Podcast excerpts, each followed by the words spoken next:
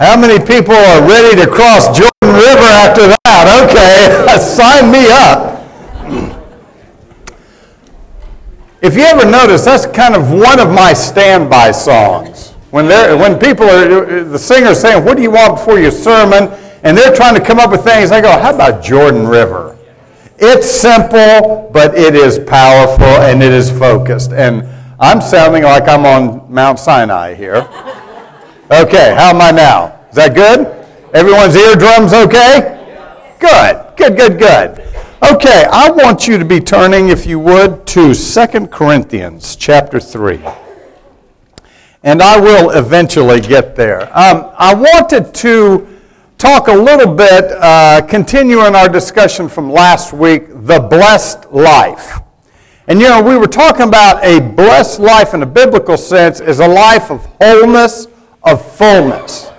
And so earlier, when Leslie was reading from the Beatitudes, you know, blessed are the poor in spirit, for theirs is the kingdom of heaven. You know, talking about whole and full. People that are whole and full. And, and Jesus is talking about that. And as we discussed last week, he came into the world to show us how to live. The life we were created to live. A life that is full, that is whole. Even in a fallen world, when a lot of things happen and we go through stuff, there's still a way to be blessed and have a whole and full life. And he could do that because of his perspective. He, being God in the flesh, he saw things from an eternal perspective, a total picture perspective. We see things from our perspective, which is quite limited. We, living in a fallen world who ourselves have sinned and fallen short of everything we were created for, we may be redeemed and forgiven, but we're still, with, still dealing with the effects of our fallenness. We have this perspective that's so limited. That's why we have to trust in Jesus. That's why he says simply, Follow me. You can't figure this out on your own. Follow me. Because remember, the, the initial problem of all problems that gives us the horrible headlines in newspapers is in Genesis 3 man and woman thought they could decide what is good and evil. No longer will I depend on God to reveal that to me. I'll come up with that. And initially, that is very appealing, isn't it? You know, you're an individual, give an account for yourself. The problem is, we end up messing ourselves up as well as the communities in which we live. Because all of a sudden, something that I think is good may be something that's harmful to Daniel here. But if I'm going to say it's good, I'm going to go ahead and do it. This is good. And something you may think is good is harmful to man. You do it, and all of a sudden, man is his own God. And so we pick up the newspaper, we turn on the news, and we're not surprised. That's why God entered the world through Jesus. You know, He didn't stay far away and say, Come on, get right, let's jump through this hoop. He came to experience what does it feel like. I so appreciated what, what Bill shared, like uh, what he shared about in Gethsemane, that Jesus felt the fear of the flesh. Jesus wanted to feel what is it like to be a man and a woman in a fallen world? What's it like to want to do the right thing, to want to live a better life, a full life, a blessed life, but everything around you is just mitigating against that? What is that like? That's what that was the heart of God. I want to feel that so that I can truly help. I won't give Daniel and Sheridan and Brian and Angela and on and on. I'm not going to give them nice little principles are cute thoughts. Leslie, you want a cute thought? Have a happy thought? No. I want to show them how to be whole and full the way they were created to be. And I'm going to say, follow me. I want you to experience a life that you were created to do. And so he came, he felt it, he experienced it, and he rose from the dead and said, Follow me. Now, We talked about that last week and just all that Jesus came to bring. And those Beatitudes, and we talked about the two different ways to look at them. But what happens if we don't do that? What happens if we decide, you know what?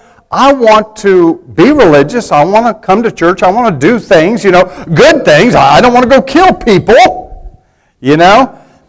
But we still go to ourselves as a source of good and evil, even when it comes in areas of spirituality. What happens? I want us to look at 2 Corinthians chapter 3.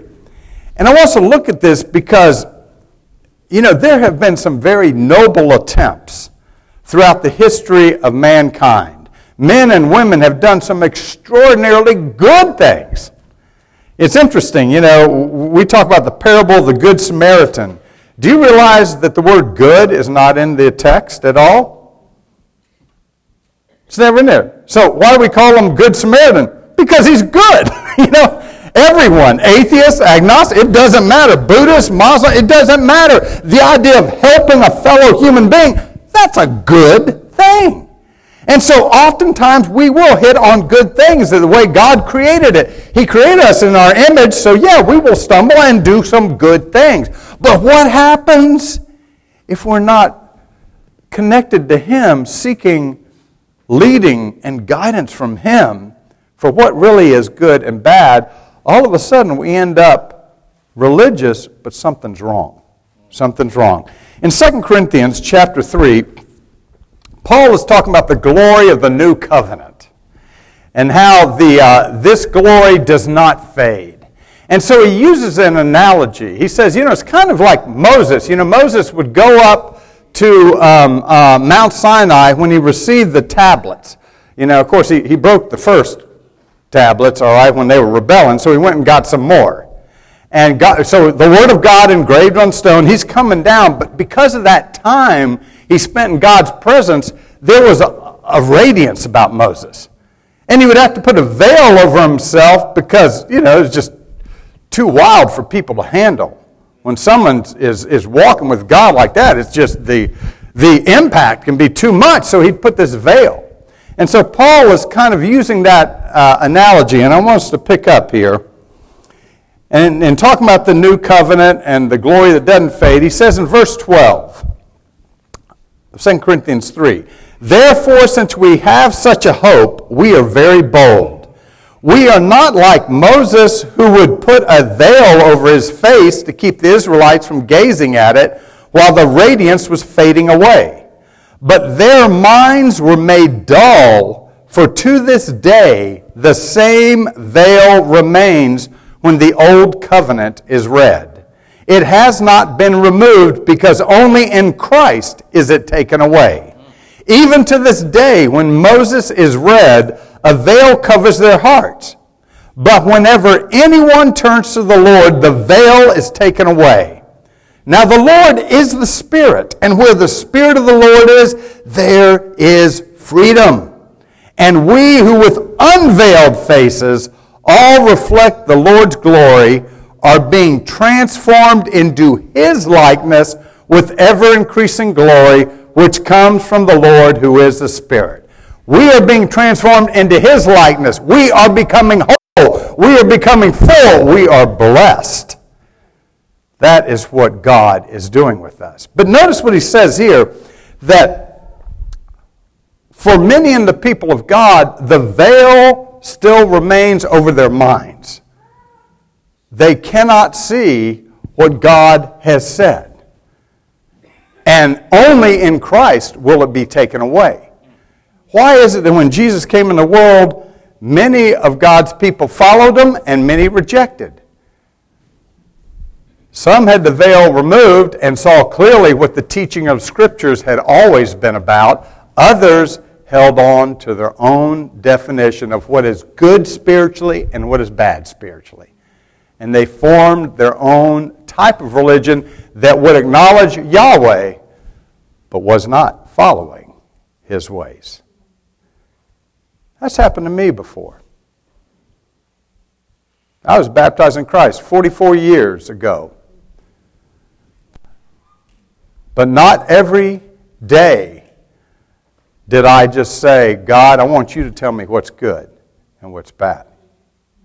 No, there was times I had, you know, all of a sudden I felt myself marking it by attendance at activities.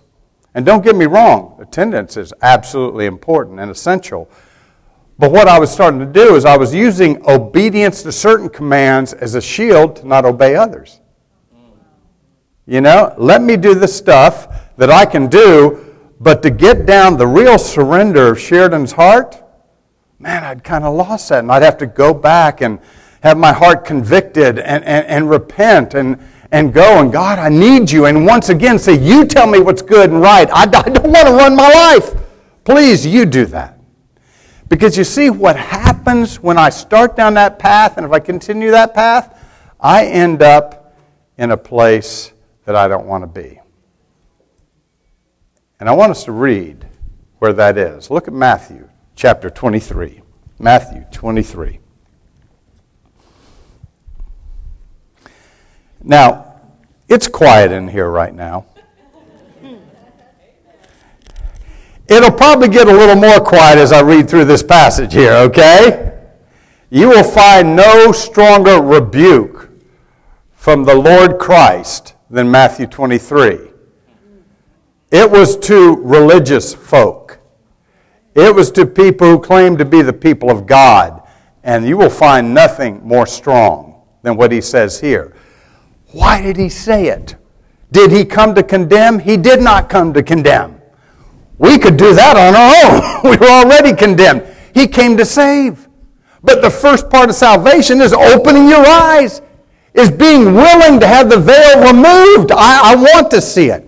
So sometimes we have to see what's the worst case scenario to make us sensitive. You know what? Let me make sure I'm looking in the right direction. Isn't that something? Why is it that we eat the way we eat? Well, some of you aren't eating good anyway. So. Why is it that I ought to stay away from Krispy Kreme? I'm not going to do that. I've lived a good life, so I'm, I'm going to take my chances there. All right? So, but no, why do people eat right? Because, you know, doctors have said this will happen, this will happen, this will happen. They don't spend their life going, oh my goodness, I could die, I could die. What they just start doing, let me just start eating right. All right? And they feel good and they do things like that in much the same way. Let's see the bad stuff so that we can go, hey, I definitely don't want us to go down that road. All right? Matthew 23, verse 1. Then Jesus said to the crowds, uh, said to the crowds and to his disciples, The teachers of the law and Pharisees sit in Moses' seat. So you must obey them and do everything they tell you, but do not do what they do, for they do not practice what they preach. Stop there for just a second. This is spirituality 101. You respect God whether the messenger is worthy of that respect or not. Someone opens a Bible, I'm going to listen to that. Even if they're not doing what they're doing, but it's like, it's that ability to, you know what? The minute they sat in Moses' seat, what is that? They sit and they read from the Torah and they read from the prophets. The minute they're doing that, Bingo! I am listening. I am wide open. Even though the guy that's sitting in there, he's not really doing what he should do, right?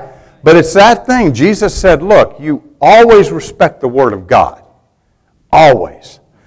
He goes, but don't do what these guys are doing because they do not practice the very things they're teaching. They tie up heavy loads and put them on men's shoulders, but they themselves are not willing to lift a finger to move them. Everything is done for men to see. They make their phylacteries wide and the tassels on their garments long. They love the place of honor at banquets and the most important seats in the synagogues. They love to be greeted in the marketplace and to have men call them rabbi. But you are not to be called rabbi, for you have only one master and you are all brothers. And do not call anyone on earth father, for you have one father and he is in heaven. Nor are you to be called teacher, for you have one teacher, the Christ. The greatest among you will be your servant. For whoever exalts himself will be humbled, and whoever humbles himself will be exalted. Woe to you, teachers of the law and Pharisees, you hypocrites! You shut the kingdom of heaven in men's faces. You yourselves do not enter, nor will you let those enter who are trying to. Woe to you, teachers of the law and Pharisees, you hypocrites! You travel over land and sea to win a single convert, and when he becomes one, you make him twice as much a son of hell as you are. Woe to you, blind guides! You say, if anyone swears by the temple, it means nothing. But if anyone swears by the gold, of the temple, he is bound by his oath.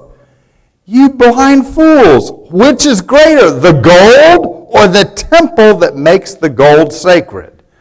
You also say, if anyone swears by the altar, it means nothing.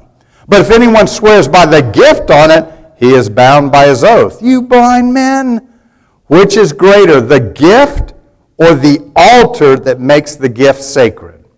Therefore, he who swears by the altar swears by it and by everything on it. And he who swears by the temple swears by it and by the one who dwells in it. And he who swears by heaven swears by God's throne and by the one who sits on it. Woe to you, teachers of the law and Pharisees, you hypocrites! You give a tenth of your spices, mint, dill, and cumin but you have neglected the more important matters of the law justice, mercy, and faithfulness. You should have practiced the latter without neglecting the former. You blind guides, you strain out a gnat and swallow a camel.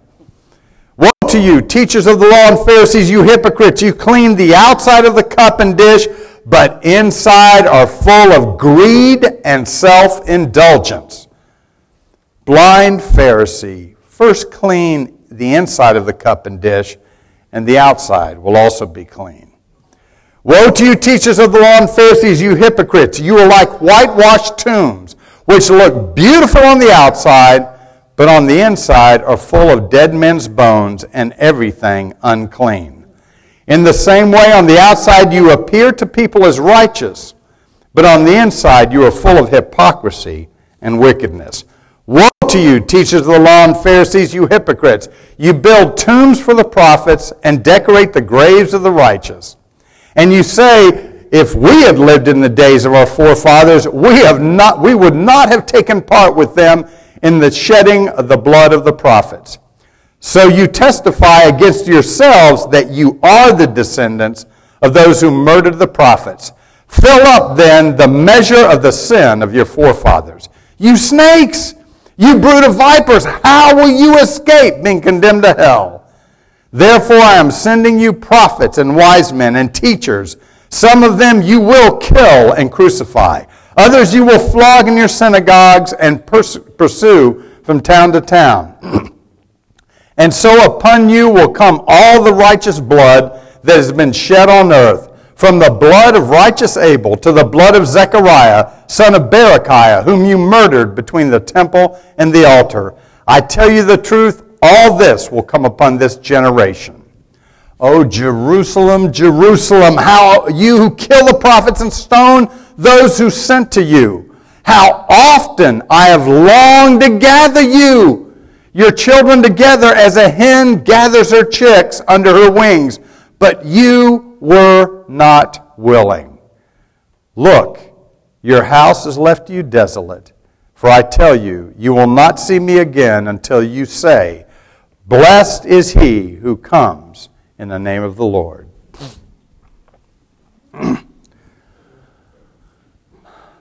I like to read that chapter. I use the word like in a very loose translation, all right? I don't like it in the same way, I like reading Psalm 23 The Lord is my shepherd. I like it because it challenges my heart. I like it because I realize that the most dangerous thing in our society is not so much violence, racism, poverty, things. These are horrific, horrific and uh, the most dangerous thing is an apparent promise of God that turns out to be false. Because right there is the solution to all of the bad stuff. Right there is the hope. Right there's the reason Jesus came in. And when Sheridan writes saying, I'm a Christian, and if I live a way that is not of Christ, that destroys, that produces that despair, that despondency, that lack of hope. That finally some people say, well, bag this God stuff. Forget it. And I have done horrific damage. Now, let me tell you this no one's perfect. No one's perfect. Anyone could look at me and say, okay, well, I see this in your life, therefore I don't believe in God. Well, that's on you, because no one's perfect. But what I have to do is I've got to be open. You know, I don't confess my sins one to another, James 5:16, just because that's something that was done way back when. I've done it not only for my own soul's sake, but for other people's soul's sake. I've done it so that, that other people will know, you know, the guy's trying. At least he's not trying to get away with something. At least he's trying to do that. We used to do that with our kids. We'd ask them, and I told you all this. The only reason is I know that if once I'm locked and loaded to what I think is right and wrong, I'll go down a path and I'll sprinkle Jesus' name in there and do a lot of things, but all of a sudden that path is diverged. It starts small, but my whole focus is on me, what I think is right and wrong, not seeking God. And so somewhere down the line, I end up here and I'm going, how in the world did this happen? How did it happen? And all of a sudden, I'm tithing mint, dill, and cumin, but I don't care about justice, faithfulness, and mercy. I'm doing some commandments. I'm coming to church. I'm doing stuff, but my heart doesn't belong to God. I'm too busy. I got my stuff. And this is what's good and this is what's bad. I don't want to talk to him. I don't want to talk to her. I don't want to get things reconciled. I don't want to put forth any extra effort. I don't want to reach. I don't want to do. So let me build my own religion. And then what do I do with the people that I influence? Oh, no. I pass it on. That becomes the most soul destroying thing for other people. We're always going to have sin to deal with. It's the nature of the battle, isn't it?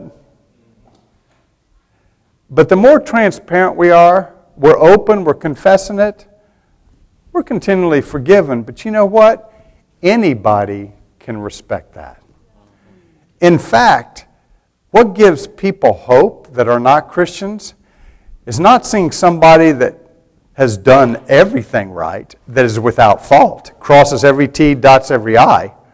Because they look at that person and say, No way, man, this doesn't apply to me. I can't do anything. But it's the person they see, wow, you know, this person's kind of messed up, but they're open about it. They apologize. They're talking. What makes them strive? And you know what? They're getting better. They're changing. All of a sudden, what does that do? It breathes hope into the community.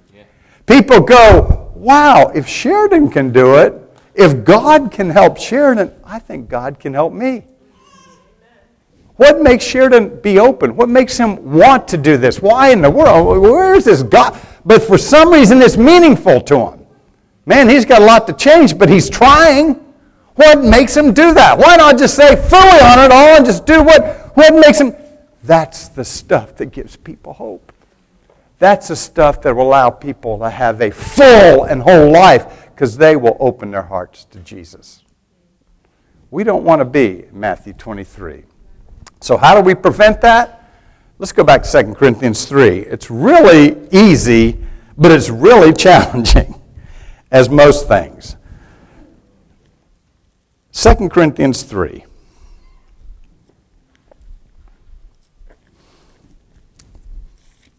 Notice what Paul was saying there.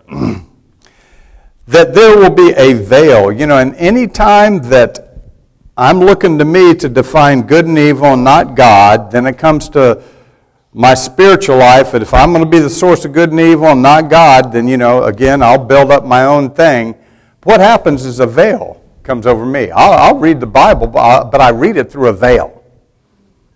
I read it, you know. I'll start picking and choosing. I won't, I'll just, that's the way, you know. So, how do I get rid of that? How do we do that? Ah, look what he says in verse uh, 16, 2 Corinthians chapter 3.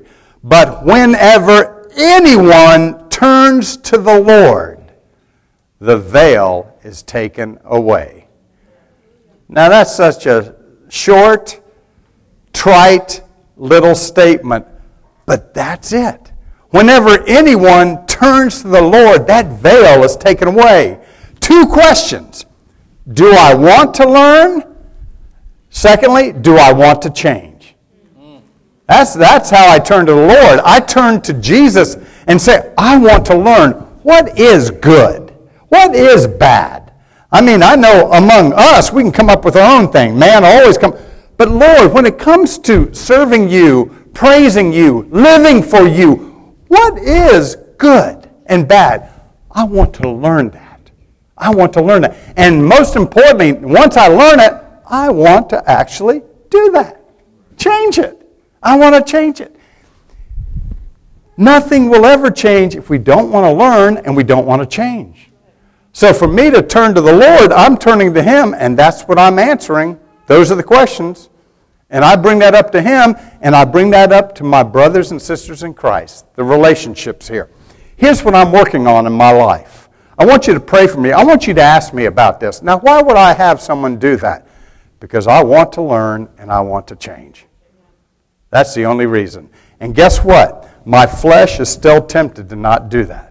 My flesh, and there's a lot of things. If I want to watch a TV show, the TV show is telling me you're the source of all information and good. They're not telling me that God is. If I want to go to the movies, that's telling me I'm the source. If I want to read a magazine, I mean, it's, it's all around me here, so why would I even bring it up? That's the purpose of the church.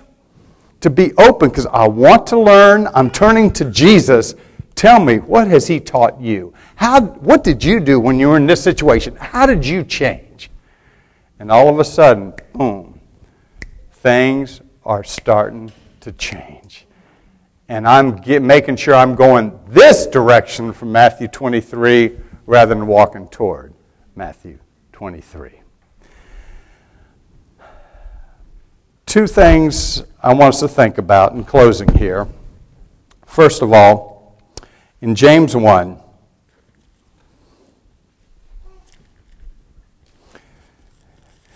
We're asking these questions of ourselves Do I want to learn and do I want to change? And turning to the Lord means we're asking that, but here's how He will accomplish it. In James 1, and there in uh, verse 21, he says, Therefore, get rid of all moral filth and the evil that is so prevalent, and humbly accept the word planted in you, which can save you. Do not merely listen to the word and so deceive yourselves. Do what it says. Anyone who listens to the word but does not do what it says is like a man who looks at his face in a mirror and after looking at himself goes away and immediately forgets what he looks like. But the man who looks intently into the perfect law that gives freedom and continues to do this, not forgetting what he has heard, but doing it, he will be blessed in what he does. He will be whole, he will be full in what he does.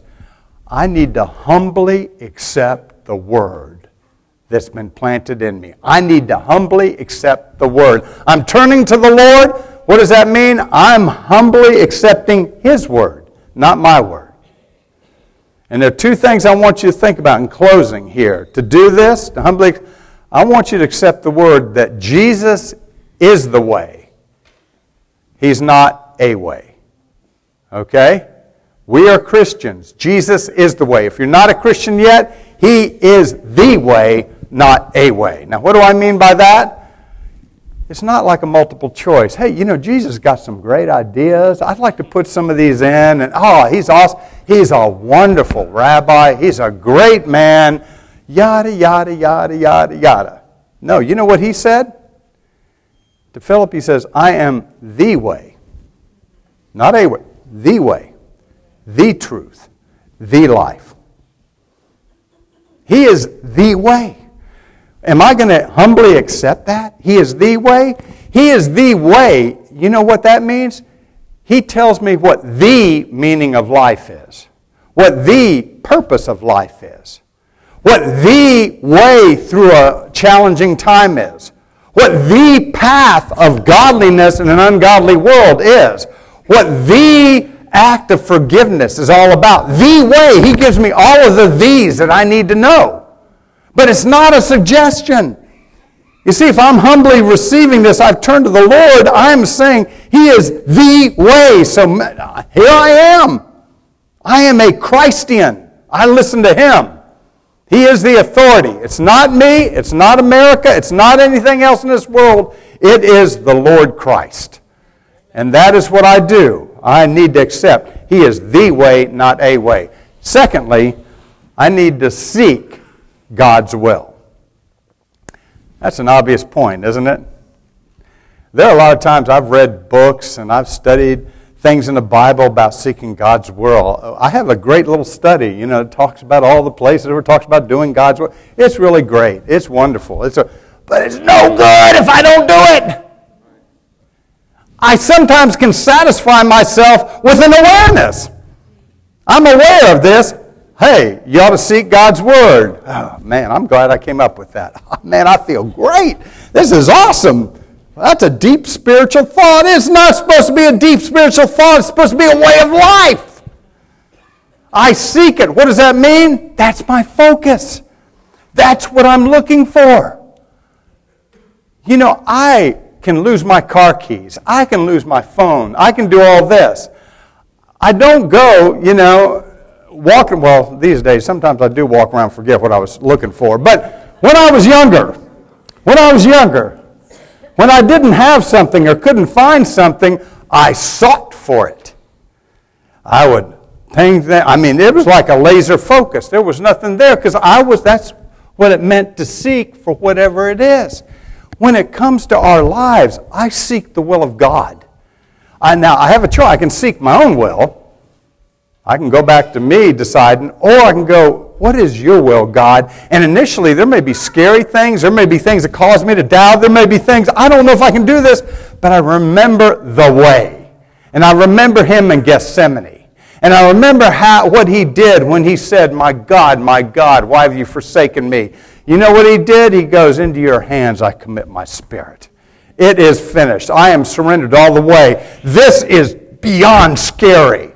It could give every reason to doubt, and yet he faced it because he saw beyond it. See, that's what I do is I'm seeking the will of God. What is your will, Father? What is your That's scary, Lord. I don't think I could do that. I'm just I, that would be humiliating to apologize. That would do all No, no. There he is in Gethsemane saying, "Follow me." Because you know what happens after crucifixion? Resurrection. Newness wholeness, fullness. I read uh, something earlier this week by Madame uh, Guyon. I think that's how you say her name, uh, a mystic back in the 1600s. She said, God gives us the cross, and the cross gives us God. Let's seek His will. Sometimes there's a cross. A lot of times there's a cross in that. But you know what we get? We get God as we go to that cross. I want us all to have a blessed life. I want us all to have a full life. I want us all to have a whole life. But I don't want to do that because that's a cool thing for us to do. I want us to do that because that's what we were created to have. And that's why Jesus came in the world to do this.